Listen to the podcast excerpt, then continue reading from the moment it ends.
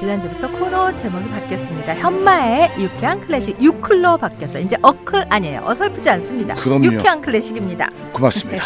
최정희 씨, 현철 씨는 귀여운 카리스마가 있어요. 이야. 네. 아니 근데 그분이 저를 어떻게 알고 그렇게 네. 딱 집어서 정확히 그냥 이렇게 들으면 그런 게 느껴지다 봐요. 네. 그분 혹시 네. 예, 뭐 신내리신 분 아닌가? 아니? 혹시 아니? 또 친척인가요? 예. 시켜서 보냈나? 제 친척은 최정희 씨 없어요. 예, 그분이 없어요. 아 그렇군요. 예. 자 이번 주부터 3주 동안 영화 속 클래식 특집을 해주신다고. 예, 3주 아니라 좀 이게 맞죠 반응 보고요. 저면은 앞으로도 조금 이렇게 좀 쉽게 네. 클래식 곡을 가지고는 오는데 제가. 매주 클래식 제목만 얘기하면 사람들이 벌써 선입견 때문에 아유 싫어 어려워 뭐 내리실까봐. 하지만 영화 속에서 나왔던 클래식입니다라고 하면은 사람들이 조금은 더 클래식을 좋아요. 들으시지 않을까 해서 말이죠. 첫 시간은 오늘 뭐예요? 자 오늘은 말이죠 그 영화 왕의 춤이라는 영화가 있었습니다. 2001년도 영화예요. 보면 말이죠. 아주 말이죠. 장엄한 예, 그러한 곡이 나오는데 거기에서 그 밤의 발레라는 곡이 나와요. 밤의 발레. 그러니까 이제 왕의 춤은 왕은 어느 왕이냐? 루이 14세입니다. 태양의 왕. 예. 그 바로 말이죠. 그 곡을 작곡한 말이죠. 장 바티스트 릴리라는 사람인데 이 사람이요. 처음에는 이탈리아 사람이에요. 한데 프랑스로 귀화를 하는 겁니다. 왜 귀화를 했느냐? 그 프랑스의 귀족들이요 당시에 이탈리아로 와요. 오게 되는데 잠깐 거기에서 어떠한 그 소년 비슷한 아이를 만나는데 음악적으로 대단한 거예요. 이 친구가 정식으로 음악을 안 배웠는데도 불구하고 발레도 잘 추고 춤도 잘 추고 음악도 작곡을 잘하고 이러는 아이가 있었던 거예요. 이 친구를 데리고 가자 해서 말이죠. 프랑스의 귀족이 얘를 데리고 갑니다. 거기서 이제 교육을 딱 시켜봤는데 이제 교육적으로는 처음에는 뭐냐 아무래도 그 이탈리아 사람이니까 그 나라 말을 가르치라고 데려갔는데 사람의 재능은 말이죠 예 뭐 숨길 수가 없지 않습니까? 거기에서 음악적인 재능을 발휘를 하는 거죠. 그러면서 바로 당시에 있었던 왕 루이 14세의 눈에 띄게 되는 겁니다. 그때부터 이 친구는요 루이 14세가 뭐를 좋아하냐 이렇게 봤더니 발레를 좋아해요. 당시에 왕이 발레를 왜 좋아했느냐?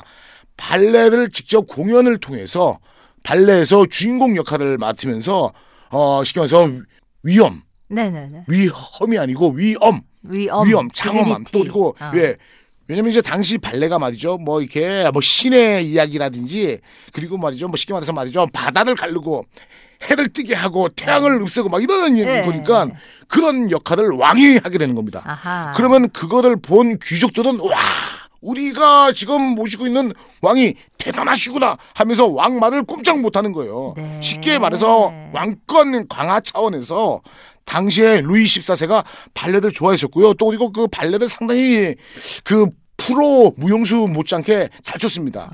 그러면서 바티스트 릴리가 계속해서 왕이 좋아하는 음악을 계속해서 작곡도 해주고 왕이 춤출 수 있게끔 발레곡을 막 작곡을 해주니까 어떻게 합니까? 왕이 너들 이제부터는 나는 비서실장으로 임명하노라. 졸지에 왕의 비서실장인 거예요. 그러니까는 모든 발레라든지 말이죠. 오페라의 저작권은 릴리의 사인이 없으면 안 되는 거야. 실권자가 됐네. 그리고 거기에서 다만 얼마들 또 이렇게 좀 말을 줘요. 릴리한테. 예, 좋은 말로는 뭐라 그러죠? 인센티브. 개평을 띄워줘. 그죠. 안 좋은 말로는 깨병. 깨병을 주는 건 장 바티스트의 룰리가 돈도 벌고 왕의 막 신임도 얻고 있는데 장 바티스트가 나중에 조금 말이죠. 조금 행실을 안 좋게 해요. 하니까는 루이 14세가 이제는 나이도 먹고 이러다 보니까는 발레를 계속 할 수 없잖아요. 발레를 안 좋아하게 된 거예요. 그러면서 차츰 말이죠. 장 바티스트 릴리가 왕의 신이면서 조금씩 멀어진 거예요. 이러한 얘기들이 바로 말이죠. 왕의 춤에 있는데 마지막 부분이요. 하이라이트는 당시에는요. 멋있게 말해서 그 지휘자들이 오늘날처럼 이렇게 쥐희봉을 들고 하지는 않았습니다. 쥐희자의 개념을 최초로 도입시키신 분이에요, 이분이. 당시에는 어떻게 했느냐? 긴 뭐 짝대기 있죠. 거기에 보면은 뭐 지팡이가 있어요. 거기에 창같이 이렇게 뾰족한데 그걸 가지고 바닥을 쳐요. 쿵 이러면서 뭐 쥐를 하는 겁니다. 쿵. 그러니까는 뭐 쉽게 말해서 빨리 할 때는 쿵. 그리고 약하게 할 때는 안 치고 있다가 쿵 이러면서 쥐희자의 위엄 위험이 아니고 위험을 날리고 있는데 이때 왕이 네.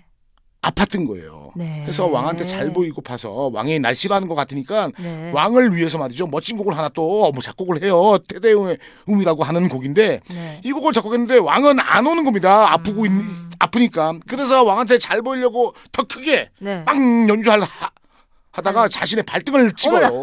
그래서요.